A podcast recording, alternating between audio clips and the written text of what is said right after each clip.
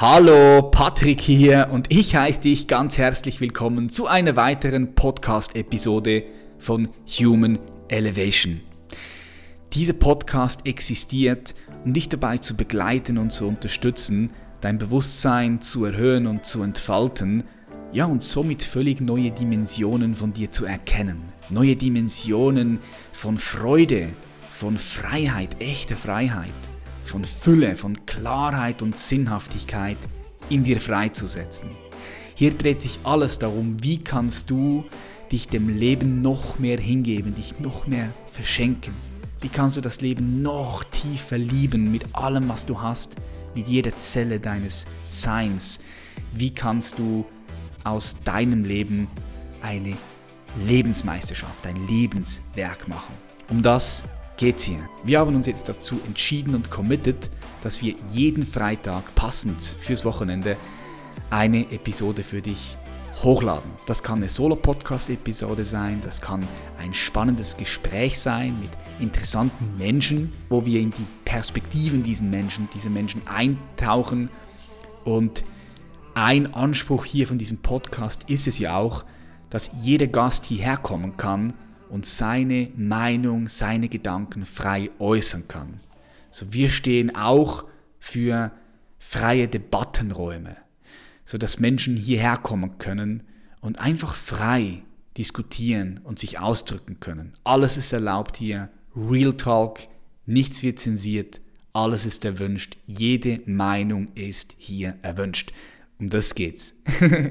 das heißt, für dich kannst du wissen, Freitag gibt's eine neue Episode. So, lass uns reinstarten mit, oh, ich freue mich, mit Professor Dr. Gerhard Hüther. Und vielleicht kennst du ihn auch, vielleicht hast du noch nie was von ihm gehört, aber Gerhard Hüther zählt zu den bekanntesten Hirnforscher Deutschlands. Praktisch befasst er sich im Rahmen verschiedener Initiativen und Projekten mit neurobiologischer Präventionsforschung. Er schreibt sehr viele Sachbücher, hält Vorträge, organisiert Kongresse, arbeitet als Berater für Politiker und Unternehmer und ist häufiger Gesprächsgast in Rundfunk und Fernseher. So ist er Wissensvermittler und Umsetzer in einer Person gleichzeitig. Gerald Hüther ist außerdem Vorstand der Akademie für Potenzialentfaltung, also super passend auch für hier. Und ich möchte euch gar nicht mehr lange aufhalten, sondern lasst uns direkt einsteigen in ein sehr, sehr, sehr, sehr freudvolles, spannendes, Gespräch, inspirierendes Gespräch. Wir sprechen über Corona, was das auch mit den Kindern machen könnte, was für Fragen wir kaum irgendwo in den Medien sehen. Wir sprechen über Potenzialentfaltung, wir sprechen über Angst, wie du Angst auch als Wegweiser nutzen kannst und über vieles, vieles mehr. Lass uns den Herrn willkommen heißen. Ich sage ganz herzlich willkommen, Professor Dr. Gerhard Hüter.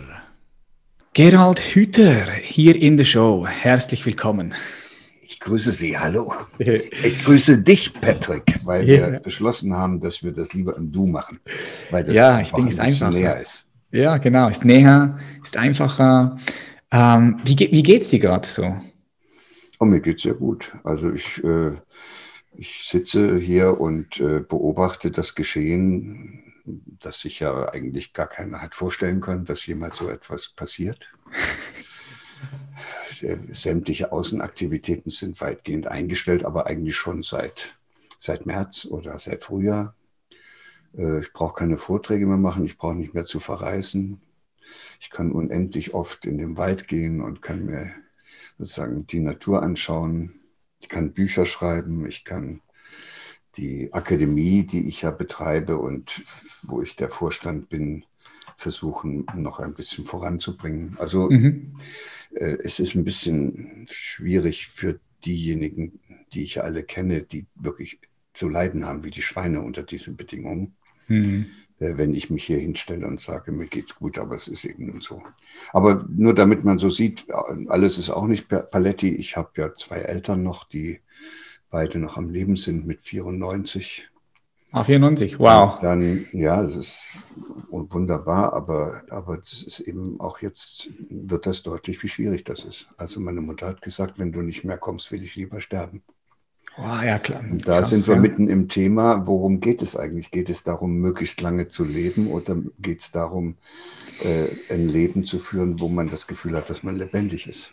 Ja, das ist so eine gute Frage. Das ist, ich habe letztens einen Videoausschnitt gesehen von einer Dame, die war in England unterwegs in einem Fahrzeug und sie hat ihre Mutter dabei gehabt. Und die wurde gestoppt dort von Polizisten und die hat das aufgezeichnet und hat das auf Instagram veröffentlicht. Also ich kenne den ganzen Hintergrund natürlich nicht, das ist nur das, was ich gesehen habe. Ja. Und da war die Mutter im, im Fahrzeug und, und, und war völlig außer sich weil die Polizisten nicht erlaubt haben, dass sie ihre Mutter nach Hause nimmt. Ist krass. Da habe ich mich gefragt, wo, wo leben wir denn? Wo leben wir denn hier, dass wir unsere Eltern einfach alleine, ich sage jetzt mal bös gesagt, ja, verrotten lassen müssen. Im Altersheim oder so. ist krass. Ja, es, es, ist eine extrem schwierige Situation. Und äh, es hat aber jetzt auch keinen Sinn, äh, äh das alles zu hinterfragen, weil weil man da so grundsätzlich anfassen müsste. Also ich kann ja nur mal kurz andeuten, wo ich anfangen würde mit den Fragen. Und da merkt man, das ist ja alles schon vorbei. Mhm. Das ist die erste Virus, nennen wir es mal Epidemie, für die wir ein Messverfahren haben, wo wir nicht gucken, wer krank geworden ist, sondern wo wir nur gucken, wer, hat das, wer hatte Kontakt mit dem Virus. Der PCR-Test ist keine kein Verfahren, um festzustellen, ob jemand krank ist, sondern das gibt uns Auskunft über die Verbreitung des Virus. Und jetzt müssen die, glaube ich, auch erst in den Wissenschaftsbereichen, auch in der Virologie lernen. Und das ist jetzt ein schönes Lernfeld, nämlich wie sich eigentlich so ein Virus verbreitet. Das wussten wir ja bisher gar nicht. Wir haben immer sonst nur Kranke gehabt, haben gesagt, ja, Virusgrippe. Äh, da hat es auch schwere Verläufe gegeben, da hat es auch Todesfälle gegeben und nicht so wenige. Da hat es auch langfristige Konsequenzen gegeben für diejenigen, die da in so einen schweren Verlauf geraten waren. Aber man hat sich immer mit einer Krankheit beschäftigt. Und jetzt haben wir das Problem, dass wir über die PCR-Technik, die da zur Verfügung steht, eben messen können, ob jemand positiv ist. Also ob der nicht krank ist, sondern ob der Kontakt zu diesem Virus hatte, ob auf der Schleimhaut so ein paar Viruspartikel rumliegen. Und, und wir tun jetzt so, als ob der krank wäre. Das ist natürlich ein Problem. Also das hätte ich im, im, im Februar hätte ich das fragen wollen. Jetzt geht das nicht mehr. Das ja. Ding, der Zug ist durch. Ja, ist weg. Und das Zweite, was ich eben auch gerne gefragt hätte, ist, wenn da immer steht, an und mit Corona gestorben, das nützt mir nichts, wenn ich weiß äh, an und mit Corona. Ich muss doch wissen, damit ich eine Einschätzung vornehmen kann, wie viele an Corona gestorben sind. Also wenn ich es ein bisschen übertreibe, könnte man sagen, äh, da, da gibt es viele Leute, die an und mit einem Magengeschwür sterben. Und natürlich sind das viel mehr mit dem Magengeschwür, die da, die da äh, am Leben bleiben und die sterben auch nicht an dem Magengeschwür, sondern nur mit dem Magengeschwür. Und, und dann fängt das an, alles irgendwie schwer zu beurteilen zu werden und auch für mich. Und deshalb kann ich da im Augenblick nichts weiter sagen. Dies, was wir sehen, ist, dass die Bevölkerung völlig verunsichert ist, dass die Zahlen immer mehr in die Höhe gehen, dass es also äh, inzwischen wieder diese Debatte gibt über Triage und die Schwierigkeit der Ärzte auf den Intensivstationen, weil die alle voll sind. All das wird wohl so sein, glaube ich. Ich frage mich nur, wie das bei der großen letzten Grippeepidemie gewesen ist, 17, 18, ob das nicht auch so mhm. gewesen ist. Aber da hat es halt keiner in den Nachrichten äh, gehört ja. und es wurde auch nicht so in den Mittelpunkt gestellt. Also ganz schwierige Situation. Es hat jetzt viele Konsequenzen und ich bin mir nicht so sicher, ob wir wirklich jetzt mit dieser Impfung aus der Nummer rauskommen. Ja, gut, das ist noch ein anderes Thema, ja. So, und, dann, und, dann, ist die Frage, wie kommen wir jetzt überhaupt wieder daraus? Also zurück Aha. und geht nicht mehr, das, der Zug ist durch. Mhm. Vorwärts geht aber auch nicht und ja, nun vielleicht, vielleicht klappt es und die kriegen das in den Griff. Aber so ganz sicher bin ich mir da noch nicht. Ja, ist spannend das Ganze zu beobachten. Ich meine, wir könnten da wieder so viele verschiedene Loops aufmachen zu diesem Thema. Ich finde es auch nur, also auf einer, auf einer bestimmten Ebene finde ich es einfach faszinierend, oder was da gerade, was da sich bewegt. Und also faszinierend in dem Sinn, ich kann, kann nichts dazu sagen. Weißt du, was ich meine? Einfach faszinierend, so sprachlos. Bisschen ja, sprachlos. Das, das, geht mir ja ähnlich. Das ist, das, ist ja. das, ist ja das Sonderbare, dass man eigentlich gar keine Meinung dazu haben kann, Aha. sondern dass man ratlos daneben steht und sagt, was ist denn hier überhaupt los? Mhm, mhm. Also gewisse Fragen finden einfach keinen Raum, die aber wichtig gewesen wären. Und jetzt können wir nur hoffen, dass die Fragen, die jetzt wichtig sind, Raum bekommen dafür. Dass man Debattenräume aufmacht und, und, und Raum bekommt. Damals, ich habe damals ähm, im, im, Januar, Februar, als das losging, habe ich zu ahnen begonnen, was das eigentliche Problem ist. Und, äh, das ist schon die Angst. Also Angst ist wirklich der Träger, der das Ganze unterhält und äh, die Angst äh, mag ja auch berechtigt sein. Und was man aber auch sieht, ist, dass Menschen auch Angst kriegen, wenn das Geschehen noch gar nicht eingetreten ist. Also wenn der Löwe vor mir sitzt, ist klar, dass ich Angst habe. Aber wenn ich mir nur vorstelle, dass der Löwe vor der Tür steht, sitzen könnte, wenn ich die Tür aufmache, dann habe ich die hirntechnisch die gleiche Angst. Das, mhm. ist, das ist vielleicht sogar noch schlimmer, als wenn ich ihn sehe, weil wenn ich ihn sehe, weiß ich, ich muss auf den Baum. Aber, aber wenn ich nicht weiß, vor welcher Tür der sitzt und, und ich dann im Haus herum, also das ist schwierig. Also deshalb ist es eigentlich, und nebenbei gesagt, das geht auch nur uns Menschen so. Tiere können nicht vor einer Vorstellung Angst haben. Mhm. Da, hier werden wir sozusagen ein Opfer unserer eigenen Vorstellungskraft. Und wenn das so ist, dass, dass man sozusagen im Wesentlichen nicht Angst vor dem konkreten Ereignis hat, sondern vor den Möglichkeiten, die da unter Umständen mal irgendwann eintreten, also vor den vorgestellten Ereignissen, dann ist natürlich Tür und Tor offen für, für diese Vorstellung zu verstärken oder auch sie abzuschwächen. Das, können, das kann man machen. Und das sehen wir ja, wird ja gemacht. Die einen nennt man dann, äh, die nennt man dann Verschwörungstheoretiker.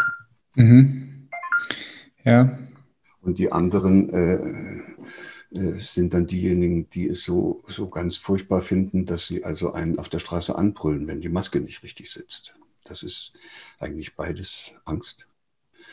Und, und das fängt dann an, sehr irrational zu werden. Und das macht mir schon Gedanken. Also, was soll das für eine Gesellschaft werden? Ich habe mhm. kürzlich so ein Video verbreitet, da geht es um die Frage, was macht das eigentlich mit unseren Kindern?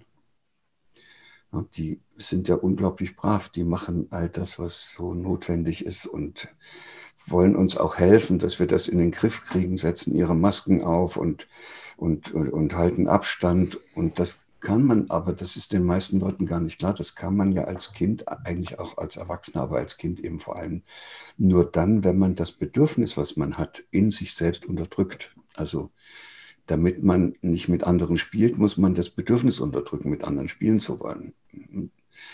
Und da weiß ich, also hirntechnisch schafft man das nur, indem da eine hemmende Verschaltung über dieses Bedürfnis gelegt wird. Wenn die dann schön kräftig ist, dann will das Kind aber auch dann gar nicht mehr mit anderen spielen und mhm. weiß nicht, was dann passiert. Mhm. Wenn es wieder könnte, ne, dann hat es auf einmal gar keine Lust mehr. Oder die Oma, die es jetzt nicht besuchen kann, das tut dem Kind weh, weil es hat immer so gerne mit der Oma gekuschelt. Jetzt muss es das Bedürfnis, mit der Oma zu kuscheln, unterdrücken, so lange bis es weg ist. Dann ist erstmal gut mit der Oma.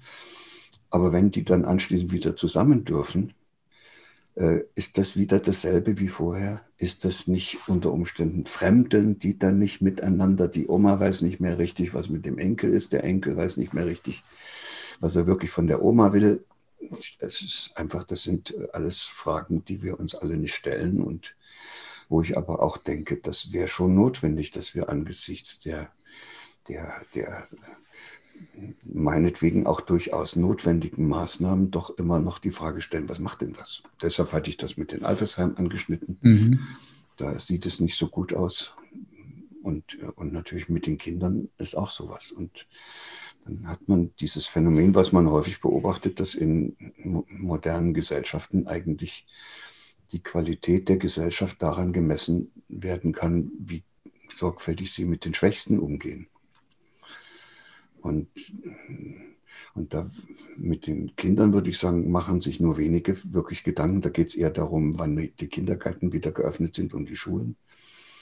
Und bei den Älteren, da glaube ich, maßen wir uns auch viel zu sehr an, zu wissen, was für die richtig ist. Also mhm. die, diese Frage, äh, ob, ob das für ältere Menschen ein, ein Wunsch ist, äh, in einem, also isoliert von anderen, äh, den Rest des Lebens zubringen zu müssen und ob dann nicht manche auch lieber sterben, als das ertragen zu müssen, das ist schon eine Frage, mit der wir uns befassen müssen. Das können wir nicht einfach so ja. mit dem Argument wegwischen, äh, es geht um das Leben und die erleben sonst Weihnachten nicht, wenn wir uns jetzt nicht alle anstrengen und die Maskenpflicht einhalten und die Abstandsregeln und das Lüften und all das. Ja, also so wichtig. Schwieriges Thema. Äh, ich glaube, wir lassen das lieber. Mhm, so wichtig. Uns positiv Aber es sind, es sind wichtige Fragen, die du hier in den Raum wirfst, gell? Das, das ist so, so wichtig. Ich denke, du hast einen Punkt noch anges angesprochen betreffend Angst. So was ich so beobachte, ist einfach, dass viele Menschen hier in der westlichen Hemisphäre sich nicht wirklich auch mit, der, mit ihrer Sterblichkeit beschäftigen. Also Menschen leben, ich sage nicht alle Menschen, aber das ist das, was ich wahrnehme. Viele Menschen leben so, wie wenn sie ewig leben würden. Sie stehen morgens auf und putzen sich die Zähne, gehen duschen, ziehen sich an, fahren zur Arbeit, kommen dann nach Hause, gehen schlafen. So sind sie in so einem Muster von Aufstehen, Arbeiten, Konsumieren, Schlafen gehen. Aufstehen, Arbeiten, Konsumieren, Schlafen gehen. Und wenn die dann nach Hause kommen würden und ich fragen würde, hey, hast du heute diese verschiedenen Farben gesehen im Herbst? Diese Blätter, grün, rot, orange und hast du den Herbstduft wahrnehmen können. Dann, hä? Nee, habe ich nicht. Weil sie so leben, wie wenn sie ewig leben würden. Kein, kein Respekt für, für, für den Moment und kein Respekt auch vom, vom, vom Tod. Ich finde, der Tod ist für mich einer meiner besten Mentoren, einer meiner besten Lehren. Ja, und ich glaube, ja. Gibt es nicht viele, die diese Auffassung haben. Ja, nee, ich finde, ich finde, ich finde, der Tod ist für mich äh, darum ein sehr guter Lehrer, weil er mich erinnert, dass mein Leben endlich ist. Und wenn ich weiß, dass mein Leben endlich ist, dann komme ich mehr hierher an, in diesem Moment. So, dann genieße ich das Gespräch mit dir jetzt gerade und bin nicht wieder irgendwo, was morgen oder gestern gewesen ist, sondern ich bin mehr hier. Und ich glaube einfach, dass viele Leute da nicht hinschauen, vielleicht das unbewusst verdrängen und dann kommt so ein Virus und dann triggert das natürlich auch diese Sterblichkeit, sich damit zu beschäftigen, oh, da sind Menschen, die ich liebe, die könnten sterben oder ich selbst könnte sterben. Vielleicht tut es da gut, wenn man einfach da ein bisschen genau auch hinschaut, bevor so ein, eine Katastrophe kommt. Der Untertitel von diesem Buch äh, Wege aus der Angst heißt ja über die Kunst, äh, die Unvorhersehbarkeit des Lebens anzunehmen. Mhm. Und das sagt es ja eigentlich. Und es ist auch, ein, es ist auch eine kritische Analyse unserer westlichen Gesellschaft, in der wir natürlich alle dazu verführt werden, die Angst äh, dadurch zu überwinden, indem wir alles unter Kontrolle kriegen.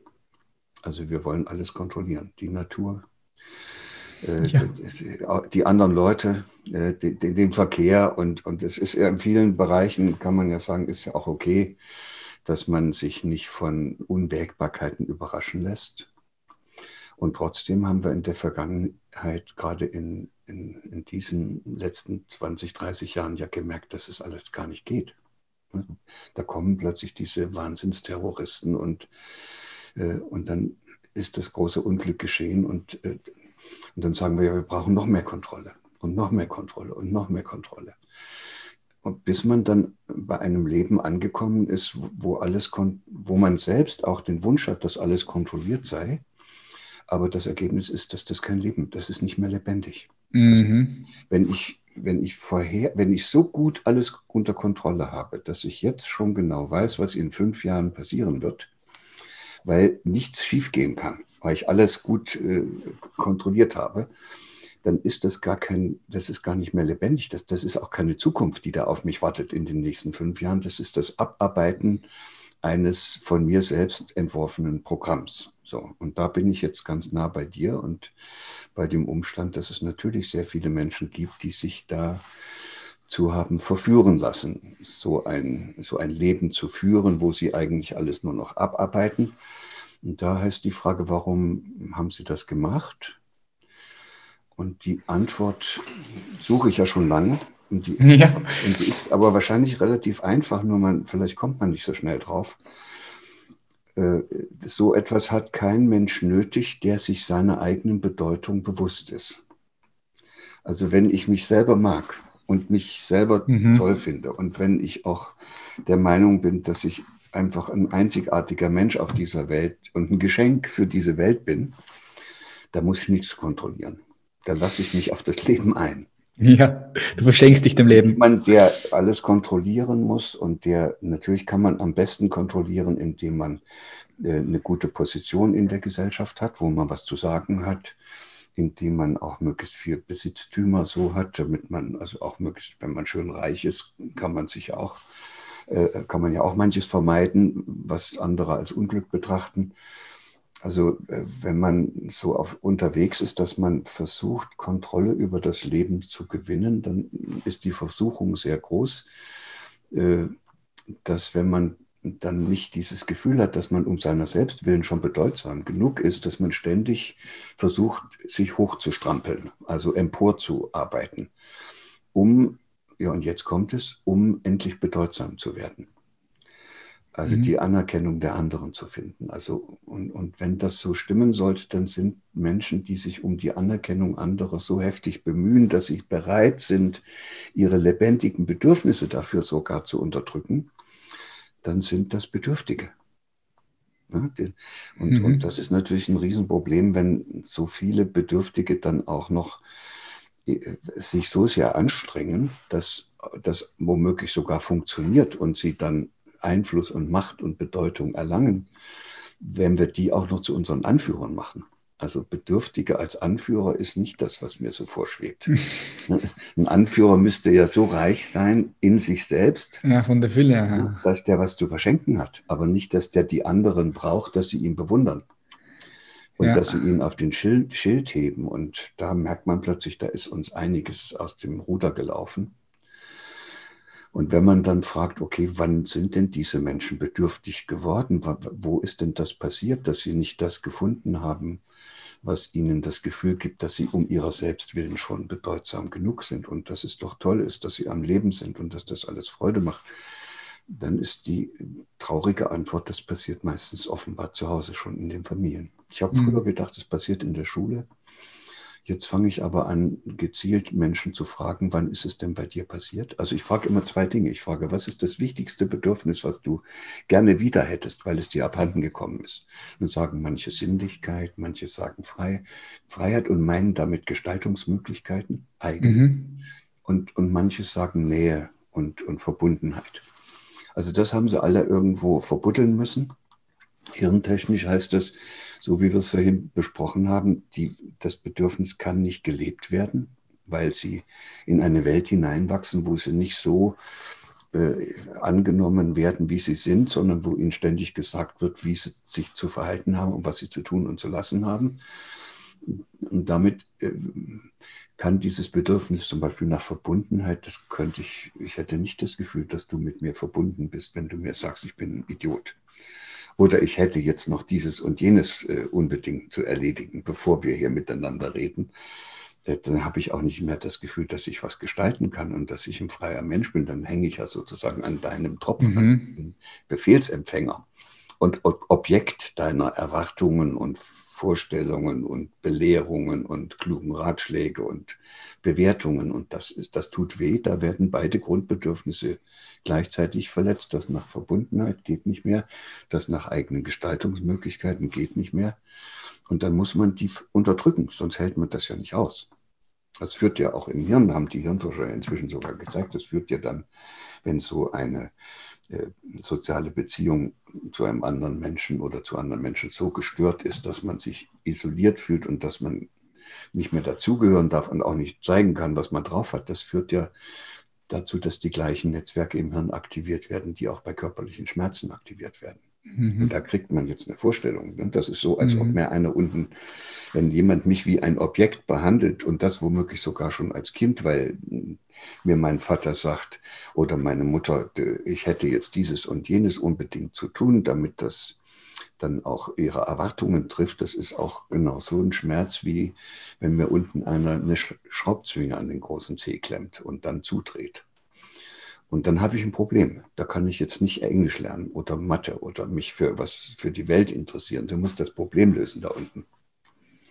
Und die Lösung, die man dann eben findet für solche Situationen, wo man dann von eigentlich den Liebsten, die man hat, zum Objekt gemacht wird, besteht darin, dass man den, das unterbindet, dass man das Bedürfnis unterbindet, mit denen verbunden zu sein, dass man manchmal sogar das Bedürfnis unterbindet, nochmal in seinem Leben irgendwas entdecken oder gestalten zu wollen.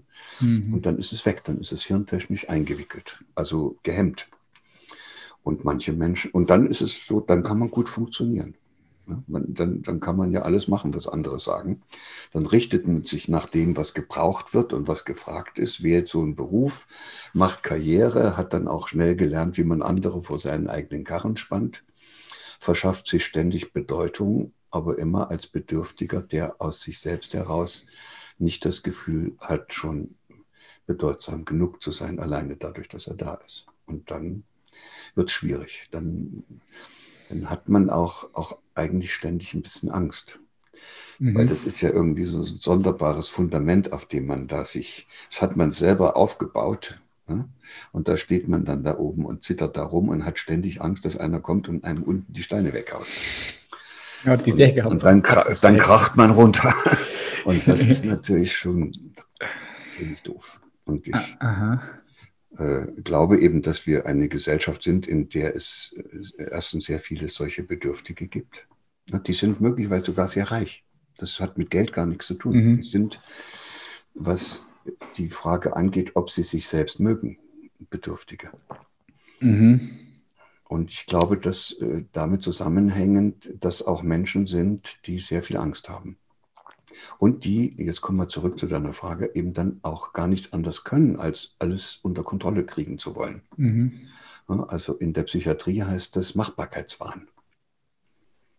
Und das zeigen uns jetzt äh, viele Leute, dass die also denken, wenn man das und das jetzt macht, dann wird es endlich.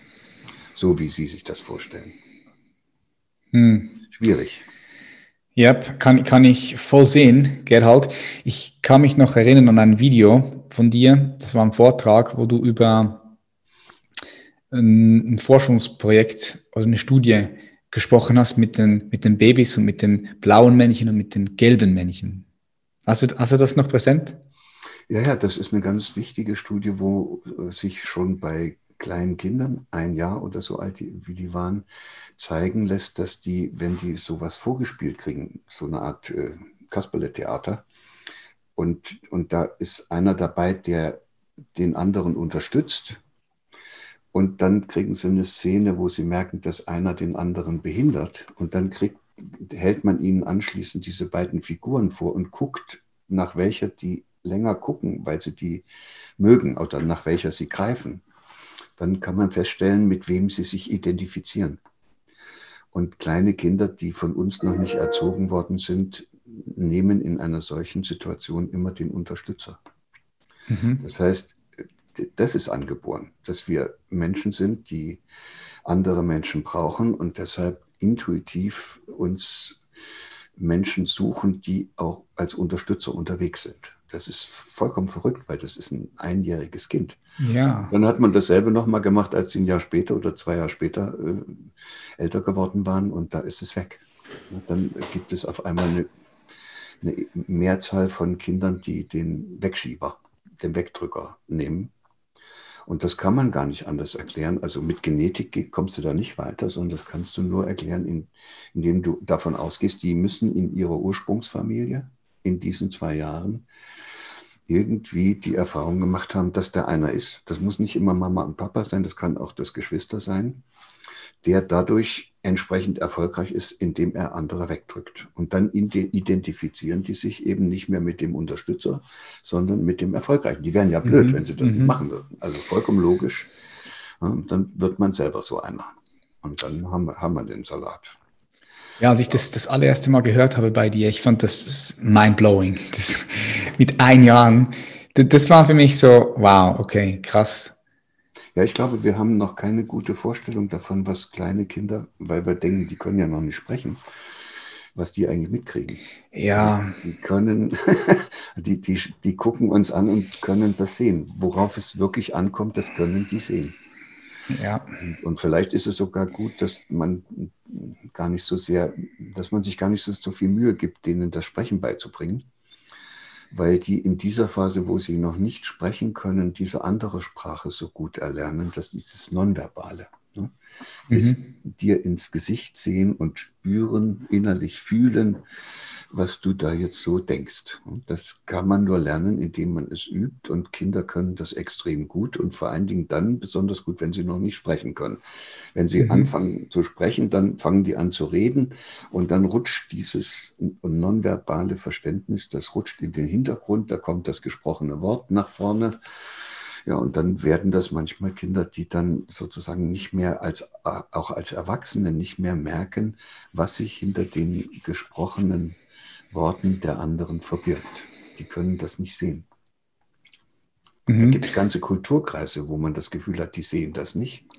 Ich will das jetzt nicht so deutlich machen, aber wenn man mal so ein bisschen drauf achtet, wenn man in Ländern unterwegs ist, da gibt es Länder und Kulturen, die können das extrem gut sehen. Und dann gibt es so andere Kulturen, da hat man das Gefühl, die haben davon Tuten und Blasen keine Ahnung, weil die, die, die, die können das nicht lesen. Deshalb fallen die dann auch immer wieder auf solche Schwätzer rein. Mhm. Jetzt habe ich aber schon genug verraten, welches Land ich meine.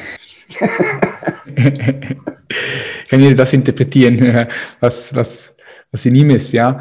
Es, ist ja, es sind ja nicht nur die Worte, die gesprochen werden, sondern vor allem auch Energien, die ein kleines Kind wahrnimmt. Also ich gehe, ich gehe sogar so weit, ich glaube, dass wir bereits im Bauch unserer Mutter enorm viel mitbekommen. Ich, ich, ich beschäftige mich mit äh, Stanislav Grof, der da viele Forschungsarbeiten gemacht hat, äh, über, über 60 Jahre geforscht hat mit LSD und ähm, sind da ins eigene Bewusstsein rein und, und ich kann mir da gut vorstellen, dass wir da alles schon auch, auch mitbekommen als Kind, als Fötus im Bauch unserer Mutter?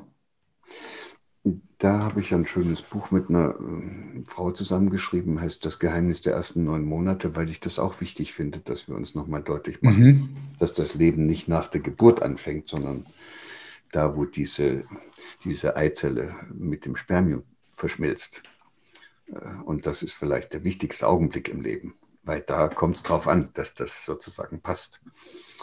Und Wie heißt das Buch, was du geschrieben hast? Das, das Geheimnis der ersten neun Monate. Das ah, das Geheimnis der ersten neun Monate. Wie, wann hast du das geschrieben? Irgendwo auf meiner Welt. Weil du hast so viele Bücher geschrieben. Hey, ich habe keinen Überblick mehr. Es ist deshalb ein schönes Buch, weil es, weil es offenbar Schwangeren ein wenig, die, wenig hilft zu verstehen, was da im Bauch abläuft. Also, dass die da nicht so ratlos davor stehen, sondern dass sie sich auch mit diesen Prozessen, die da ablaufen, ist ja alles Selbstorganisation, dass sie sich damit auch verbinden können. Und äh, da sieht man natürlich, dass ganz vieles schon vorgeburtlich auch in den, zu dem Kind vordringt. Mhm. Aber äh, dann, ich, ich wehre mich ein bisschen dagegen, dass man da zu viel hineininterpretiert. Also was die Mama denkt und was die da genau sagt, das kann das Kind nicht verstehen. Aber das kann die Stimme der Mutter und die Stimmlage erkennen und kann anhand der Stimme auch erkennen, ob es der Mutter gut geht oder nicht. Wenn die Mutter mit einer besorgten und angsterfüllten Stimme redet, dann hat die ja wirklich Angst und dann kontrahiert die Bauchmuskulatur. Und da erlebt das Kind, wie es sozusagen zusammengedrückt wird und das koppelt sich mit dieser mm. Tonlage der Mutter in der Sprachmelodie. Wow. Also, dass das Kind auf die Welt kommt und wenn die Mutter dann aus einem ganz anderen Grund in so eine Tonlage geht. Ne? Ach, mein Kind, wie schön. Ne? Und dann kommt das und dann geht es in, in Abwehr. Das ist vorgeburtlich gelernt. Mhm. ist unglaublich, was man da plötzlich alles versteht. Und äh, das Schöne ist aber, damit wir ja niemanden ängstigen, das ist dann nicht so schlimm, wenn man die Kurve kriegt, wenn das Kind auf der Welt ist und man kann solche Reaktionsmuster dann erkennen, das das lässt sich alles wieder so beeinflussen, dass es wieder sich anders verknüpft im Hirn. Und das ist zeitlebens ist das menschliche Hirn umbaufähig. Also auch wenn man es in der Kindheit bei diesen Eltern nicht geschafft hat, gut, dann kann man es auch mit 30, 40 und 50 noch versuchen. Ich bin jetzt schon 70, habe immer noch zu tun. Also würdest du, würdest du sagen, ein 90-jähriger, 80, 90-jähriger Mann, der kann auch noch völlig neue Dinge lernen, wenn er begeisterungsfähig ist und neue neuronale Netzwerke werden im Gehirn gebildet? Oder, oder gibt es da so einen Punkt, wo, wo du sagst, ab dann ist es aus? Also hirntechnisch ja.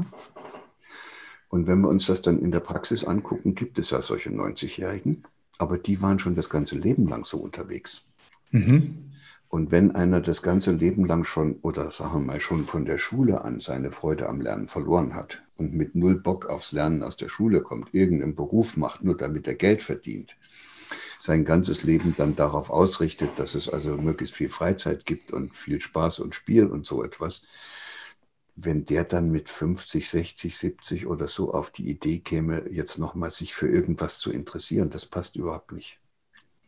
Das ein schwer das würde, ja. das würde ja sein ganzes Leben verändern. Also das, mhm. denn wenn der plötzlich wieder Interesse an was anderem als an Fußball hätte, der würde seine ganzen Fußballkumpels verlieren. Und, und, und, und so bleiben viele Menschen lieber in den Mustern, in denen sie dann so, in die sie hineinge, äh, sind. Es ist ja auch nicht absichtlich, aber es ist ihnen eben so passiert, dass sich das so organisiert hat und dann hängen sie in dem Muster drin. Und jede Veränderung dieses Musters erzeugt im Hirn eine Inkohärenz. Da geht gleich das große Durcheinander los und, und das hat keiner so gerne. Da kommt ja dann auch gleich wieder die Angst. Und wer, wer, wer weiß, was dann kommt, wenn ich das jetzt, wenn ich das, wenn ich mein Leben so grundsätzlich verändere und dann äh, ist schnell äh, sozusagen die, das, der gute Vorsatz, den man sich zu Silvester gesetzt hat, mhm. ja, der ist schon wieder vorbei. Dann fällt man wieder in die alten Muster zurück und macht so weiter wie bisher und findet es dann eigentlich auch okay. Das ist ein schönes Zeichen dafür, dass, äh, dass Menschen sich nur dann verändern können, wenn sie das auch wirklich, wirklich selber wollen.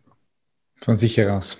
Ja, und, und da habe ich gemerkt, äh, das kann auch wirklich nur jemand wollen, wenn das, was hinten als Ergebnis dieser Veränderung steht, deutlich, aber wirklich sehr, sehr deutlich attraktiver ist als das, was du jetzt hast. Sonst äh, nimmst du lieber, wie das im Deutschen so heißt, äh, der Spatz in der Hand ist mir lieber als die Taube auf dem Dach. So, mhm. dann bleibst du bei dem, was du da hast in der Tasche und dann äh, änderst du dich nicht. Und deshalb ist vielleicht auch das, es sind jetzt alles ganz schwierige Lernprozesse. Also wenn, also ich kann einen anderen sowieso nicht ändern. Das ist ja eine absurde Vorstellung, dass ich meine Frau verändern könnte oder meine Kinder oder ich kann die abrichten, so dass sie endlich so sind, wie ich das vorhabe, wie ich das mir wünsche. Aber das ist ja nicht eine Veränderung, sondern das ist ja Dressur. Also mhm. kann man, was dabei rauskommt, kann man gucken bei den Obstbauern in Südtirol, wenn die das Spalierobst so abrichten. Mhm. Nennen die übrigens erziehen, ne? wenn das so an, an die Drähte gebunden wird. Die erziehen ihr Spalierobst, damit es möglichst viele Früchte bringt. Äh, ich finde das Wort erziehen eh krass. Ich finde, ich finde, man sollte keine menschliche Wesen erziehen, sondern, was ich mag, begleiten. Menschliche ja. Wesen begleiten, aber erziehen, das ist so, ja, die nicht. meisten meinen ja, dass sie den anderen sagen müssen, wo es lang zu gehen hat. Ja. Sie sind ja so klug und wissen es genau und haben ja auch oftmals mit Schmerzen bezahlt und sind dann zu irgendeiner Erkenntnis gekommen, die kann noch so falsch sein, aber die drücken sie jetzt allen anderen auf, aufs, aufs Hirn. So und deshalb die erste schöne Schlussfolgerung heißt, ich kann einen anderen Menschen nicht verändern, nur er selbst könnte sich verändern, aber das wird er nur machen, wenn er das wirklich auch will und damit er es wollen kann, müsste das, was als Ergebnis dieser Änderung winkt, hochattraktiv für ihn sein. So. Und dann, wenn das so ist, dann macht er das. Da braucht man auch keinen Kurs, da braucht man auch kein Training, da braucht man keine Anleitung, sondern da muss man nur eine Entscheidung treffen. Mhm. Okay, ab sofort Schluss mit dem Rauchen. So. Und da hört man eben auf. Ist nicht so ein Riesenproblem. Es sei denn, man will es nicht wirklich. Weil man doch im Grunde genommen schon ganz gerne immer geraucht hat, weil man das Rauchen als Ritual gepflegt hat, um mit anderen Leuten in Kontakt zu kommen oder um sich sozusagen auch ein bisschen mal zu, zur Besinnung zu bringen. So als, und, und wenn das, und, und auf so ein Ritual müsste man ja dann auch verzichten. Das sind aber auch sich selbst stabilisierende, also einen selbst stabilisierende Rituale. Also deshalb gibt es wahrscheinlich viele, die sagen, ich will jetzt aufhören zu Silvester und dann merken sie, das ist doch irgendwie blöd, weil sie verlieren damit ja auch vieles, was diese dumme Angewohnheit bisher äh, so für sie auch bedeutet hat. Die hat immer, so eine blöde Angewohnheit hat, hat ja immer auch eine Funktion. Die, die hat ja immer einen Wert. Man, man mhm. baut sich ja nicht so eine blöde Verschaltung ins Hirn, mit der man da ständig rauchen muss oder Karriere machen muss oder oder, oder Fußballfan wird, sondern das hat ja eine Funktion und am Anfang war das mal eine Lösung. Das Hirn strukturiert sich entlang der im Laufe des Lebens gefundenen Lösung, nicht anhand der Probleme, die man hat. Mhm. Und wenn man jetzt das Problem hat, dass man als Pubertierender eben gerne zu so einer Peer Group dazugehören will und die alle rauchen, weil sie das cool finden, dann fängt man da auch an. Fertig. Aber nicht, wenn man rauchen will, sondern weil man dazugehören will. Und wenn man dann 50 Jahre geraucht hat und dann kommt einer und sagt, du könntest jetzt mal mit dem Rauchen aufhören, da hat man das Gefühl, man verliert den Kontakt zu den anderen. Also man mhm. stürzt dann wieder dorthin zurück, wo man mal gewesen ist, als man mit dem Rauchen angefangen hat. Und das macht diese ganzen Veränderungsprozesse sehr, sehr schwer. Ja, das ist, du hast einen spannenden Satz gesagt. Es ist nicht wegen dem Rauchen, sondern es geht darum, äh, zum Beispiel jetzt in diesem Beispiel dazuzugehören. Und das Rauchen ist die Lösung für das Hirn, um dazuzugehören. Und dann speichert es das so ab, oder? Ja, das weil du gewinnst ja, indem du dich zu deiner Peer Group dazustellst und auch eine rauchst. Am Anfang musst du husten, das ist total unangenehm. Aber selbst das überwindest du, weil dir das Bedürfnis, in dieser Peer Group sozusagen angenommen zu sein und dazuzugehören, das ist viel wichtiger. Du, mhm. du bist sogar bereit, sozusagen die aus dem eigenen Körper kommenden Signale, nämlich dass das Mist ist und dass es dem Körper nicht gut tut, zu, zu unterdrücken ja, da, da, damit du dazugehören kannst. Da ahnt man so ein bisschen, wie, wie, wichtig so ein Grundbedürfnis ist und wie sehr Menschen bereit sind, zum Teil sich selbst zu verleugnen und ihren eigene, ihre eigenen Bedürfnisse zu unterdrücken, äh, nur damit so ein Grundbedürfnis dann irgendwie auch gestillt werden kann. Sie verlieren dann, manche verlieren regelrecht ihre ganze Lebendigkeit, nur damit sie dazugehören dürfen weil alle der Meinung sind, er müsse jetzt möglichst effektiv seine Aufgaben erfüllen. Und dann, wenn er das tut, denkt er, mögen sie ihn. Das mhm. ist natürlich schön hinterfragbar etwas, glaube ich. Ja, schon, ja. Wenn du das ganze Wissen hast, wie das Hirn so funktioniert, zum Beispiel, du weißt jetzt, dass, dieses, dieses, dass das Hirn gewisse Erfahrungen verknüpft und verbindet, was, kann, was könntest du denn jetzt für die Potenzialentfaltung für dich rausnehmen, wenn, wenn jemand ein gewisses Wissen, ein gewisses Know-how darüber sich aneignet, wie das Hirn funktioniert? Wie könnte man das positiv nutzen für seine Potenzialentfaltung? Das, das wird jetzt ganz furchtbar, wenn ich das sage. Weil, weil Potenzialentfaltung ist der natürlicherweise stattfindende Prozess.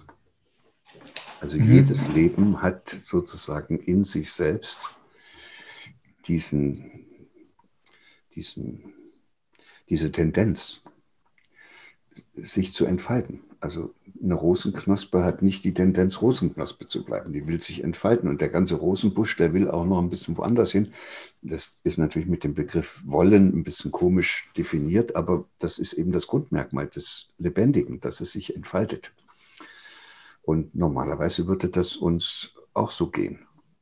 Und wir haben es aber fertiggebracht, diesen normalerweise stattfindenden Entfaltungsprozess äh, so sehr zu behindern, dass, es, dass er dann einfach äh, nicht funktioniert. Das ist so, als ob man so eine Rosenknospe dann so mit seiner eigenen Vorstellung ja, einwickelt oder dieses Spalierobst da herstellt, damit viel Ertrag rauskommt. Und dabei ist aber dieser Appelbaum, den man da so festgebunden hat, nur noch eine Kümmerversion seiner selbst wenn man das mal mit dem vergleicht, was er hätte werden können auf einer schönen äh, Apfelbaumplantage oder gar in der freien Wildbahn. Okay, das heißt im Rückkehrschluss weniger, weniger beeinflussen, mehr, mehr einfach den Menschen natürlich, natürlich Raum geben. Ja, das, ich glaube, damit können aber die meisten auch nichts anfangen, weil das hört sich wieder so kognitiv mhm. an. Und dann wissen sie nicht, wie das gehen soll. Also wenn es sich von alleine entfaltet, darf ich nichts tun, was es behindert. Äh, die schlimmste Behinderung für jeden Entfaltungsprozess ist, wenn ich erleben muss, dass ich zum Objekt gemacht werde. Also das kann ich schon gar nicht verhindern. Also, ja gut, wir könnten, wir, könnten, wir könnten zum Beispiel, was ich sowieso machen würde, ist in Deutschland, Österreich, Schweiz, ich würde es überall einführen, dass wenn Eltern ein Kind auf die Welt kriegen, dass die einfach einen Kurs machen müssten. Wenn ich hier in der Schweiz einen Hund kaufe, dann muss ich in die Hundeschule. Und ja, aber das ist, das ist eher da, das ist nicht damit es dem Hund gut geht, sondern versicherungstechnische Maßnahme, damit äh, dein Hund nicht irgendwann beißt.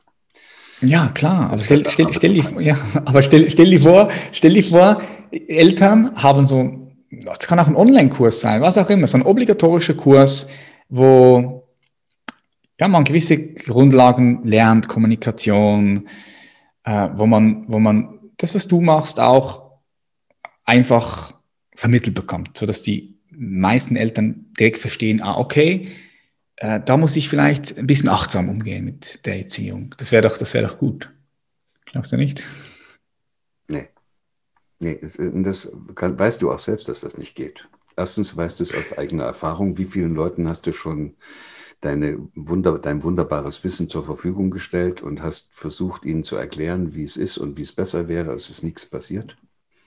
Und eben haben wir ja darüber geredet, dass äh, Menschen ihre Entscheidung, wie sie ihr Leben führen, nicht nach diesen kognitiven äh, Überlegungen richten, sondern das sind zum Teil, also das sind die Ergebnisse der im Laufe des Lebens gesammelten Erfahrungen. Mhm. Aus denen wird dann sowas wie eine Haltung.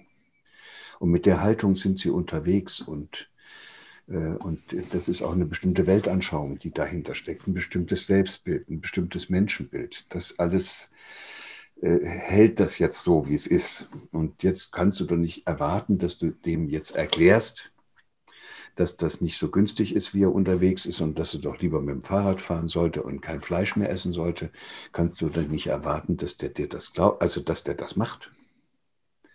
Das, das, da, dann, müsste, da müsste irgendwas passieren, dass er das plötzlich selber als toll empfindet, wenn er nicht mit dem Fahrrad fährt oder kein Fleisch mehr isst. Und an der Stelle glaube ich, dass wir diese kognitiven Strategien, mit denen wir bisher unterwegs waren, hoffnungslos überschätzen. So, das ist eigentlich ein Erbe der Aufklärung. Also da, damals, vor 300 Jahren, sind die losgezogen war ja auch berechtigt und haben gesagt, aus diesem mittelalterlichen Sumpf da, da müssen wir raus. Wir nehmen jetzt die nackte den nackten Verstand und haben geglaubt, mit dem nackten Verstand könne man alle Probleme dieser Welt lösen. Dann sind sie losgerast und haben auch eine ganze Menge Sachen zustande gebracht. Am Ende sind sie auch auf den Mond geflogen und was noch alles. Vielleicht, ja. Gehen wir davon aus, ja. Ja, ist auch egal, aber ja, ist egal, das, das ja. ist ja eine große, ja, Sache, ist, wenn man das so tut, als ob man auf den Mond fliegt. Ja. Also das muss man jetzt nicht machen. Ja, aber nein, aber, aber weißt du, aber Verstand haben auch die Terroristen gebraucht, die da ihre Flugzeuge in, in, die Tower reingefahren haben. Nackten Verstand braucht jeder mhm. Investmentbanker, der andere mit sozusagen über den Tisch zieht. Kriegstreiber brauchen den nackten Verstand. Und, und die haben auch fast alle, die in solchen Positionen sind und eigentlich ziemlich viel Unheil über die Welt bringen, die haben ja alle ordentliche Schulbildung, die haben auch alle irgendwo studiert, manchmal sogar in den besten Universitäten. Und daraus spätestens muss man dann ableiten, dass der nackte Verstand alleine kein guter Ratgeber ist. Wenn es darum geht, äh, menschlich zu leben und so zu leben, dass das Lebendige sich entfalten kann. So, und da bin ich jetzt wieder. Das mhm. heißt, man, man müsste dem nackten Verstand, das ist vielleicht jetzt sowas wie die zweite Hälfte der Aufklärung, dem, dem nackten Verstand müsste etwas zur Seite gestellt werden, was ihm hilft, dass er sich nicht am Leben vergeht. Also, das, heißt, na, das heißt, du müsstest den nackten Verstand verbinden mit dem Lebendigen. Mhm. Und dann heißt die, also auch richtig so, dass der eigentlich sich nur noch dafür einsetzt, dass das Lebendige in seiner ganzen Lebendigkeit sich entfalten kann. Dann wäre der nackte Verstand eigentlich nicht zu missbrauchen, weil er immer dem Lebendigen dient und der Entfaltung. Und damit das gelingt, denken wir dann immer, aha, das Lebendige, das ist die Natur. Und dann wollen wir immer mit den Kindern in die Natur. Finde ich auch toll, dass man das macht. Aber es gibt etwas, was viel lebendiger ist und viel näher als die Natur. Und das bin ich selbst. Noch lebendiger geht es nicht. Das Lebendigste, was ich kenne, mhm. ist ich. Und mit, womit ich mich also eigentlich zu verbinden hätte, bevor ich da draußen mich versuche, mit sonst was zu verbinden, wäre ich selbst müsste mich mit mir selbst verbinden. Mit anderen Worten, ich müsste versuchen, etwas liebevoller mit mir selbst umzugehen. Das könnte der Trick sein. Wenn ich, dann kann ich meinen ganzen Verstand nehmen und kann dann eben sagen, okay, was tut mir denn eigentlich gut? Warum tue ich denn so viele Dinge, die mir nicht gut tun? Renne ich da beim Bäcker rein, kaufe mir irgend so ein blödes Gebäckstück hinterher, drückt mir der Bauch. Das ist doch alles Mist. Also ich mache jetzt nichts mehr, was nicht liebevoll zu mir selbst ist. Und dann kann man auf einmal sehen, was da alles wegfällt. Also, da gehst du nicht mehr essen mit Leuten, die du nicht magst. Dann isst du auch nichts mehr mit einem schlechten Gewissen. Und das billige mhm. Steak, mhm. Äh, wo du genau weißt, wo das herkommt, das schmeckt dir überhaupt nicht mehr. Das kaufst du auch nicht mehr. Dann Fernsehen und, und Internet, äh, da kannst du dich auch fragen, wozu du dir das alles antust und ob dir das wirklich gut tut. Also ist da auch die Hälfte weg und auf einmal kommst du wieder zurück zum Leben. Du wirst wieder, du wirst wieder Gestalter deines mhm. eigenen Lebens. Nur alleine deshalb, weil du bestimmst, was dir gut tut. Und weißt du, was dann passiert? Dann, dann stillst du ja dieses erste große Grundbedürfnis nach Autonomie und Gestaltungsmöglichkeiten. Nebenbei gesagt, das geht sogar im Knast. Da ja, bestimmt. Kann man ja. jetzt nicht ja. sagen, das geht jetzt nicht, sondern das geht schon, ja. zu dir selbst kannst du auch unter sehr erdrückenden Bedingungen sein und dann mhm. ist es immer noch schön. Also mhm. besser als nicht. Und, und indem du liebevoll zu dir selbst bist, wirst du dann merken, dass du dich auch selber mehr magst. Und weil du dich dann selber mehr magst, bist du auch einer, der andere Leute mehr mag. Und vielleicht bist du dann ein besserer Vater, liebevollerer Vater. Weil du bei dir bist und nicht mehr irgendwo mit dem Kopf sonst wo, was da alles zu sein hat, dann bist du auch präsent so wie du das vorhin beschrieben hast. Und nicht mit dem Kopf ganz woanders, wenn du mit deinen Kindern spielst. Mhm. Und dann bist du vielleicht auch ein liebevollerer Partner. Und vielleicht hast du auch wieder, wieder ein besseres Sexualleben. Vielleicht, äh, vielleicht kümmerst du dich dann aber auch ein bisschen um das andere Lebendige, was es noch um dir so gibt. Und, und plötzlich ist man allein über diesen kleinen, banalen Ansatz, etwas liebevoller zu sich selbst zu sein, in der Nachhaltigkeitsdebatte. Aber über einen ganz anderen Ansatz gekommen. Ne? Nicht, Leute, wir müssen endlich verzichten, sondern Leute, wenn jeder von euch anfangen würde, ein bisschen liebevoller mit sich selbst umgehen, umzugehen, könnte er sich selbst auch mehr mögen, müsste nicht mehr ständig nach Bedeutsamkeit, nach Macht und Reichtum und so streben, wäre endlich kein Bedürftiger mehr, der sich dann dauernd was gönnen muss und dabei diese Welt ruiniert. Mhm. Ja, von dieser Seite her, ja. ich liebe, was du sagst. Von dieser Seite her muss es gar nicht kommen, weil, weil mit Verzicht ja. gewisse Leute nicht mit Verzicht stoppen können. Ja, und, und dann merkst du plötzlich, hallo, warum ist denn da noch keiner drauf gekommen? Und mhm. vielleicht liegt es daran, dass wir tatsächlich alle gefangen sind in diesen kognitiven, ne? wir wollen immer ein anderes Bewusstsein und dann bestenfalls sagen wir noch, du musst dich selber lieben, aber schon da, wenn du das jemand sagst, fängt er an zurückzufragen, was heißt denn das? Ja, klar, klar. Was ist denn Liebe? Und dann klar. hast du wieder eine Scheißdiskussion. Mhm. Also, aber wenn du sagst, du, du musst es ja nicht machen, aber du könntest mal versuchen, ein bisschen liebevoller zu dir selbst zu sein, dann kann der nichts diskutieren, dann kann er sagen, will ich nicht. Oder, oder er macht's. Ja, und, und, und wenn er es nicht will, dann sagst du, okay, dann mach doch weiter so. Das ist dann auch nicht, ich kann dich ja nicht verändern. Und wenn du das nicht möchtest, dann musst du eben weiter lieblos mit dir selber umgehen.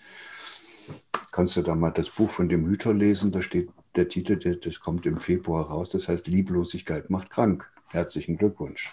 Lieblosigkeit macht krank, ja. ja. Hey, wie schaffst du es, so viele Bücher zu schreiben, Gerhard? Wie, wie, wie machst du das? Aus der Uni raus. Das ist schon mal ein Riesenschritt gewesen. Das hat mir förmlich eine, den Kopf freigeblasen, weil ich dort ja auch immer noch in diesen Mustern gehangen bin, wo ich als Professor da also dieses und jenes und sonst was zu erledigen hatte. Da kommst du dann auch manchmal gar nicht so richtig zum Nachdenken. Und, und eigentlich schreibe ich gar nicht Bücher, sondern ich finde Probleme. Mhm also wie vorhin, wo ich das sagte, da geht die Corona-Problematik los und dann merke ich, da gibt es ein Problem, das ist die Angst. Und dann merke ich, wie die Leute so miteinander umgehen und was eigentlich dabei alles auf der Strecke bleibt. Und dann merke ich plötzlich, hey, das ist doch eigentlich lieblos. Sich selbst gegenüber. Und dann frage ich mich, was das bedeutet. Und dann will ich es wissen. So, und dann, dann gehst du dir auf der Spur der Sache. Aufzuschreiben. Und dann mm. arbeite ich, das ist eigentlich Wissenschaft. Also nice. ich versuche mir selbst Klarheit darüber zu verschaffen, was denn eigentlich Lieblosigkeit im Hirn und im Körper und mit uns macht. Und am Ende habe ich dann ein Manuskript geschrieben, wo ich mir das selber erklärt habe. Und da der einzige, vielleicht, äh, dass die Besonderheit ist, ich schreibe das nur so hin, und, und übe da auch ständig, das so hinzuschreiben, dass es jemand anders auch gleich versteht. Also ich will es nicht nur selber verstehen, ich will es aufschreibe auch immer so schreiben, dass es jemand anders auch versteht und dadurch ist das dann ein fertiges Buchmanuskript. Mhm. Ich wollte gar kein Buch schreiben. Ich wollte mir Klarheit darüber verschaffen, was Lieblosigkeit macht. Ja, und dann kommt ein Buch raus, finde ich dann auch in Ordnung, kann ich dann irgendwo abgeben und wenn es jemandem gefällt und manchen Leuten weiterhilft, ist es doch schön. Das erste Buch, was ich so geschrieben habe, heißt Biologie der Angst. Das war, glaube ich, 95. Das ist irrsinnig lange her. Mhm. Und das ist immer noch bis heute so, dass das vielen Menschen hilft, sich sozusagen nochmal mit dem Gedanken anzufreunden, dass es eigentlich doch gut ist, dass wir Angst haben.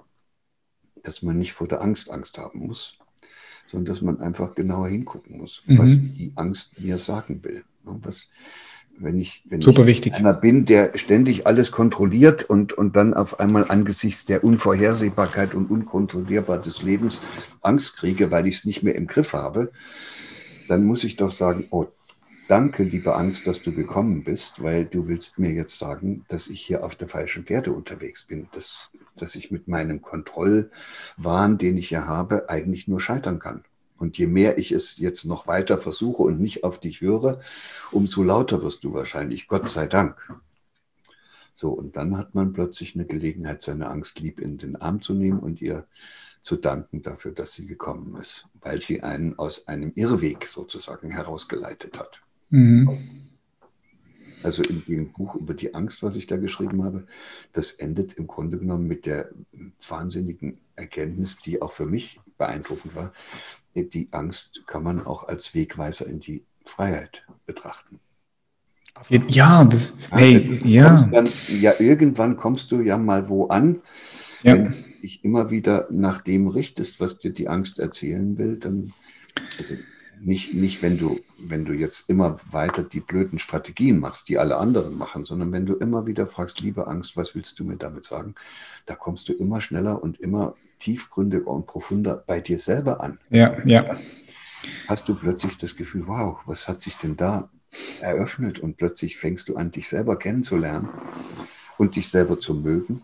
Und deshalb ist auch dieses sich selber mögen und liebevoller zu sich selbst zu sein, ist möglicherweise, so komisch sich das anhört, die Antwort auf die Frage, wie können wir mit unseren Ängsten umgehen. Mhm. Vielleicht hilft uns das, wenn wir einfach liebevoller zu uns selbst sind, dass wir nicht mehr auf so viele uns eingeredete Ängste hereinfallen. Dass wir dann besser selber beurteilen können, was uns gut tut und was uns nicht gut tut. Und da kann nicht irgendjemand kommen und kann mir erzählen, was ich noch alles brauche äh, zu meinem Glück und mir dann irgend so blöde Faltencreme anbieten, weil er sich darauf verlassen kann, dass ich äh, nicht wie so ein schrumpeliger alter Typ da rumlaufen will und deshalb aus Angst hm, ja, ja. einer Prophezeiung diese blöde Faltencreme kaufe. Ja. Ich das Gott sei Dank gleich mal unter Männern so abgearbeitet, aber es gibt ja dann noch ein anderes Geschlecht, was da dem ständig Angst davor gemacht wird, dass man im Alter nicht mehr so attraktiv aussieht. Das ist traurig. Ja, das ist krass. Das ist eh, eh krass dort. sieht man auch, wie viele Leute dann damit Geld verdienen. Die machen Angst und bieten die Lösung für die Angst gleich mit an. Da mhm. wird es dann schon irgendwann mal Zeit, dass man sich fragt, warum lasse ich mir denn hier Angst machen vor Falten? Mhm. Ja, aber auch die ganzen, Operation, also die ganzen Operationen, die du, die du siehst heute. Was mit Instagram sowieso, ich meine, ich nehme wahr, es wird nicht weniger, weil die Instagram, Instagram-Influencer machen es vor. Ich kenne es ja bei mir auch. Ich habe Natural Bodybuilding gemacht, jahrelang. Und da waren viele Leute dabei, die ich zum Trainieren äh, bewegen konnte. Und, aber die dann vielleicht so in, in, den Zwang gerutscht sind. Weißt du, ich muss jetzt den, den krassen Körper aufbauend haben, dass, damit ich mehr wert bin. Ich komme ja auch ursprünglich von dort. Ursprünglich trainiert habe ich aus einem, aus einem Mangel heraus. Äh, das habe ich aber damals natürlich mit 14 Jahren einfach, einfach noch nicht gesehen. Aber wenn ich zurückreflektiere, dann kam das aus einem Mangel heraus, weil ich einfach auch ein Loch füllen wollte, Selbstwert aufbauen wollte. Ich finde das spannend, was du gesagt hast, Gerald, mit der Angst, weil wenn ich Angst erforsche, dann spüre ich unter der Angst, wenn ich tiefer hineingehe, meistens eigentlich Ohnmacht. Und wenn ich Ohnmacht wahrnehme und auch dort reingehe in die Ohnmacht, ihr Raum gebe, dann spüre ich komischerweise, und das ist spannend, weil du das gesagt hast, dann spüre ich Freiheit. So auf der anderen Seite ist Freiheit. Unglaubliche Freiheit.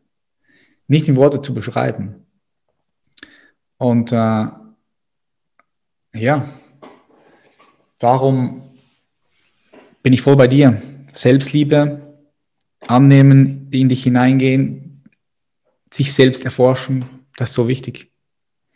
Ja, es ist ja, was du da beschreibst, ist ja das, das Leben in seiner Unkontrollierbarkeit annehmen. Ja. Ist das natürlich am Anfang, tut das weh, sich ohnmächtig zu fühlen. Und das will ja keiner. Und in dem Augenblick, wo du sagst, okay, ich bin ein verletzliches Wesen, ich kann nicht alles auf dieser Welt bewegen. Und ich kümmere mich um das, was ich tun kann und wo ich was machen kann. Und das bin primär ich selbst und das sind meine Liebsten um mich herum dann, dann ist das ja plötzlich befreiend, weil der ganze Druck dieser Welt mit all ihren Problemen einfach von dir runterfällt und du dich wieder um das kümmern kannst, was wirklich wichtig ist. Und nebenbei gesagt, auch kümmerst du dich dann um etwas, was du auch wirklich verändern kannst.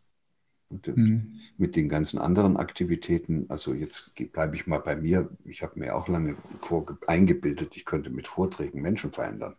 Das ist das, da musst du schon ja. was, du, was du natürlich kannst, du kannst dem einen oder anderen etwas mit auf den Weg geben, dass der anfängt, über sich selber nachzudenken. Aber das hätte er auch haben können, wenn er mal ein Buch liest oder, oder mhm. einfach mal einen Spaziergang draußen macht und einfach mal ein bisschen nachdenkt. Das kann, glaube ich, jeder Mensch selber finden. Da braucht er nicht auf so einen Vortrag zu gehen. Mhm. Und diejenigen, die dann mitschreiben und es auswendig lernen, wie das Leben gehen soll, damit man glücklich wird, die, die sind ja, das hilft ja gar nichts. Weil dann, die, die leben ja etwas, was nicht aus ihnen kommt, sondern das ist etwas, was ihnen andere gesagt haben. Deshalb kann man auch wieder nochmal die Frage stellen, was eigentlich all diese vielen Ratgeber da bewirken. Also machen im Grunde genommen Menschen eher abhängig, weil sie denen suggerieren, sie wüssten, wie es geht. Und, und man müsse nur mal diese fünf Schritte machen und dieses zwölf Punkte-Programm und dann würde das ganze Leben auf einmal ganz anders werden. Wäre ich sehr vorsichtig. mhm. Ja, die Leute, die Leute fallen halt rein auf solche, zum Beispiel auch YouTube-Videos, say sieben Tipps für mehr Selbstliebe oder was auch immer. So, wenn es so einfach wäre. Wenn, damit du reinfällst, musst du auch wenig bei dir selbst sein. Ja, ja, 100 Prozent. Safe. Ich bin ja hier aus der Gegend von Hameln, da gibt es ja die Geschichte von dem Rattenfänger. Also dieser flötenspielende Typ, den es offenbar wirklich gegeben hat, das waren damals solche Leute, die sind durchs Land gezogen und haben die Kinder rekrutiert für die Kinderkreuzzüge. Aber was? Mit Heerscharen von Kindern, dann haben die sich auf den Weg gemacht ins gelobte Land und wollten dort die, das befreien. Und so ist da offenbar dann einer auch durch Hameln gegangen da gibt es noch ein bisschen eine Randgeschichte, dass die den dann nicht richtig dafür bezahlt hätten oder so. Und dann hat er es nochmal richtig gemacht. Und dann sind alle Kinder mit, hinter dieser Flöte hergelaufen. Und da denkt man jetzt, er hätte sie verführt. Ja klar hat er sie verführt mit seiner Flöte, so wie heute YouTube und all dieser andere digitale Kram unsere Kinder verführt. Aber wenn die Kinder sich in Hameln richtig wohlgefühlt hätten, wenn die da was zu tun gehabt hätten, wenn mhm. die dort gebraucht worden wären, wenn die da eingebunden wären, wenn es in ihren Augen der schönste Ort auf der Welt ist, wo man überhaupt nur Kind sein kann, in Hameln, da wäre kein einziger hinter diesem Rattenfänger hergelaufen. Und so muss man das eben betrachten. Ne? Verführung ja. geht nur, wenn ich einen habe, der sich auch verführen lässt. Ja, 100 Prozent sehe ich genauso. So, lass uns mal den, den Loop zumachen. Also, du hast ganz viele interessante Punkte hier gesagt. Wenn du jetzt von der Vogelperspektive, stell dir vor, du bist auf dem Mond und du guckst runter auf die Welt, auf diese farbige, schöne Welt, blauem Meer, mit der roten Wüste, mit den grünen Regenwäldern. So, du schaust runter und du siehst den Mensch als Spezies, als Individuum, ja, aber als, als Kollektiv. Was glaubst du, was braucht denn der Mensch heute am meisten, wenn du es auf eins, zwei Sätze bringen müsstest? Weil du hast heute schon ein paar wichtige Punkte gesagt, aber wenn du es nochmal noch mal runterbrechen, runterbrechen müsstest, was ist das, was am meisten brauchen würde von deiner Seite her, aus deiner Perspektive? Also, also ich mache es einfach ganz frech. Also ja. er braucht, dass seine beiden Grundbedürfnisse, mit denen er schon auf die Welt gekommen ist, gestillt werden. Das nach Autonomie und Freiheit. Beim Kind nennt man das Gestaltungsfreude. Und das nach Geborgenheit und Eingebundenheit. Beim Kind nennt man das eben Verbundenheit und so. Und das muss das muss irgendwie gestillt werden, sonst geht, sonst kann kein Mensch die in ihm angelegten Talente und Begabungen oder Potenziale entfalten. Sonst hat er ein Problem und er ist den Rest des Lebens nur noch damit beschäftigt, das Problem zu lösen. Und die einzige Beziehungsform, in der das geht, dass man gleichzeitig verbunden ist und sich frei fühlt, mhm. die heißt Liebe. Das, ne, so. Mhm. Nur wenn ich also das ist ja keine Liebe, wenn ich dem anderen sage, ich brauche dich, ich kann ohne dich nicht leben, auch wenn das dauernd in diesen Love-Songs da so vorkommt.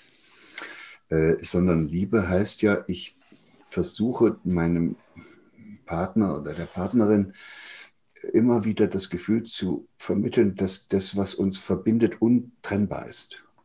Dass sie sich ganz, er sich ganz fest darauf verlassen kann, dass da nichts dazwischen kommen kann. So, das ist erstmal dieser Teil. Das ist aber immer noch keine Liebe. Mit dieser Art von Beziehung kann ich Händchen haltend mit ihr auf dem Sofa sitzen und, und verhungern. Mhm. So, so, und deshalb ist das Zweite eben genauso wichtig. Es muss in dieser Liebesbeziehung auch das andere Bedürfnis nach Freiheit und Autonomie und Gestaltungsmöglichkeiten gestillt werden. Und deshalb müsste ich eigentlich als Liebender alles tun, damit mein Partner oder meine Partnerin in ihre eigene Kraft kommt. Mhm. Dass, die, dass, die davon, dass die davon fliegt. Also, und wenn es auch heißt, dass sie mir davon fliegt, egal. Ja, Hauptsache, sie fliegt und wird frei. Mhm. Und, äh, und da ahnt man schon, wenn ich das so sage, da sind wir noch weit weg davon. Ja, wir, wir bräuchten eine Welt, in der Menschen tatsächlich anfangen zu verstehen, was Liebe bedeutet. Mhm. Ja.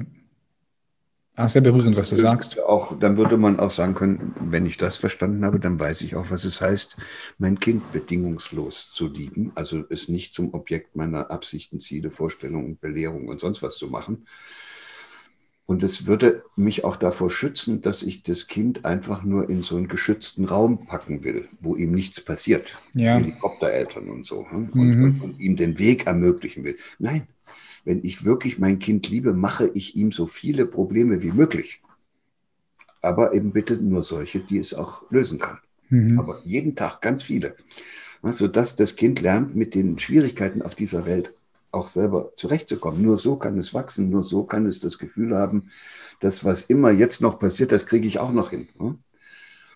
So, und das, was wir machen, ist, wir geben den Kindern kaum den Raum, zu lernen, wie man Probleme löst, weil wir sie zuschütten mit Problemen, die für das Kind nicht lösbar sind. Also unsere eigenen Partnerschaftsprobleme, unsere eigene Unzufriedenheit mit dem mhm. eigenen Leben oder mit dem Job und dann immer unsere Vorstellung davon, was aus dem Kind zu werden hat. Das ist für ein Kind zu viel. Ne? Und damit kann das Kind auch niemals die in ihm angelegten Talente und Begabungen zur Entfaltung bringen. Das geht dann eben nicht. Also der Grundspruch, der Leitspruch der Akademie für Potenzialentfaltung, die ich als Genossenschaft aufgebaut habe, heißt, solange Menschen sich gegenseitig wie Objekte behandeln und sich gegenseitig benutzen für ihre Absichten und Ziele, ist Potenzialentfaltung überhaupt nicht möglich. Und mhm. in dem Augenblick, wo die sich wirklich als Menschen, und jetzt würde ich dazu sagen, als Liebende begegnen, ist die, ist, die, ist die Entfaltung der in jedem Einzelnen, aber auch in dieser Gemeinschaft angelegten Potenziale, und das hatte ich vorhin schon gesagt, unvermeidbar. Also mhm. Potenzialentfaltung ist der natürliche Prozess, aber man kann ihn endlos lange aufhalten. Das war ein schönes Schlusswort. Ja, das war, das war, das war richtig, richtig schön. Jetzt meine Frage für all die Zuhörer und Zuhörerinnen, die mehr von dir äh, wissen wollen, erfahren wollen. Klar, es gibt Bücher von dir. Man kennt dich. Wo bist du aber unterwegs? Bist du auf den sozialen Medien unterwegs? Instagram? Facebook bin ich, Instagram bin ich, weiß nicht, Twitter bin ich auch ein bisschen. Aber, nice. Okay. aber nicht so begeistert. Also eher so, dass ich denke, na gut, ich mache das mit, aber es ist nicht so das, wo ich dann meine Aktivitäten und meine Kräfte hindenke. Mhm. Am wichtigsten ist das, was ich innerhalb der Akademie mache. Akademie für Potenzialentfaltung. Ansonsten steht viel auf der Homepage und zu diesem Thema, was wir hier besprochen haben, mit dem liebevollen Umgang mit sich selbst, äh, das wird eine Initiative der Akademie. Also wir gründen in der Akademie eine Initiative, die sich flächenmäßig in, ausbreiten soll. Und da gibt es eine Website, die wir gerade im Augenblick aufbauen und die im Januar freigeschaltet wird. Und die heißt liebevoll.jetzt. Und da könnte es sein, dass das vielen Menschen Freude macht, da drauf zu gehen, weil wir dort auch viele Berichte raufschreiben von Menschen, die es mal versucht haben. Und die dann schreiben, was da plötzlich alles möglich geworden ist, was sich da alles aufgetan hat. Und es soll so eine Art Ermutigungsplattform werden für eine Bewegung, wo Menschen sich gegenseitig einladen, ermutigen und inspirieren, einfach nur ein bisschen liebevoller als bisher mit sich selber umzugehen. Nice, love it. Ich werde das verlinken. Die Seite ist sie schon online oder nicht? Ansonsten einfach auf die Potenzial und Potenzial. Das Akademie. Die haben ja. wir erst im Januar. Aber was ich machen werde, ich werde unser Gespräch auf diese Seite stellen. Okay auf die Liebevoll Jetzt-Seite, wenn du mir da mal so einen Link schickst. Klar, schicke ich dir durch. Super. Sehr gerne. Ich bedanke mich ganz herzlich für die Zeit. Ich wünsche dir auf deinem Weg weiterhin ganz viel Erfolg, viel Freude und äh, viel Kraft, dass du die Visionen und die Projekte, die jetzt noch da irgendwo in dir sind, dass die auch auf die Straße kommen. Das wünsche ich dir. Da danke ich dir. Und weißt du, was ich dir wünsche? Unglaubliche spielerische Leichtigkeit, die man ja. braucht, damit es gelingt. Love it. Danke vielmals. Mach's, Mach's gut. gut. War schön mit dir. Ja. Schönen Tag und äh, an alle, die uns hier zugesehen haben und zugehört haben. Alles Gute und vielleicht einfach mal mit ein bisschen liebevoller zu sich selbst versuchen, könnte, könnte viele helfen. Tschüss. Danke, bye bye. Und das war's wieder. Ganz ehrlich, für mich eine meiner Lieblingsepisoden hier. Wie hat dir diese Episode gefallen? Lass gerne ein Feedback da, indem du einfach auf Human Elevation oder Patrick Kreise im Instagram mir eine Nachricht schickst. Ich würde mich auch freuen, wenn du diese Episode teilst, wenn sie dir auch Freude gemacht hat, wenn sie dich inspiriert hat. Und ich freue mich auch darüber, wenn du zu uns in die Facebook-Gruppe von Human Elevation kommst.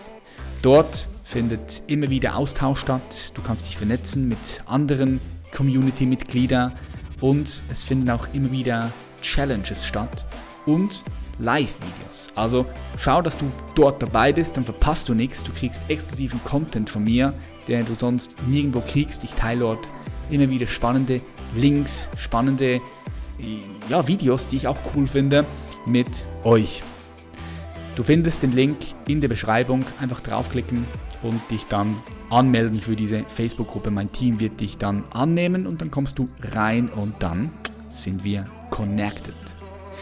Ich wünsche dir einen super schönen Tag, Abend, Morgen, was auch immer gerade bei dir ist. Und wir sehen uns in der nächsten Episode, nächsten Freitag. Bis dann, Matschlaf, dein Patrick. Tschüss.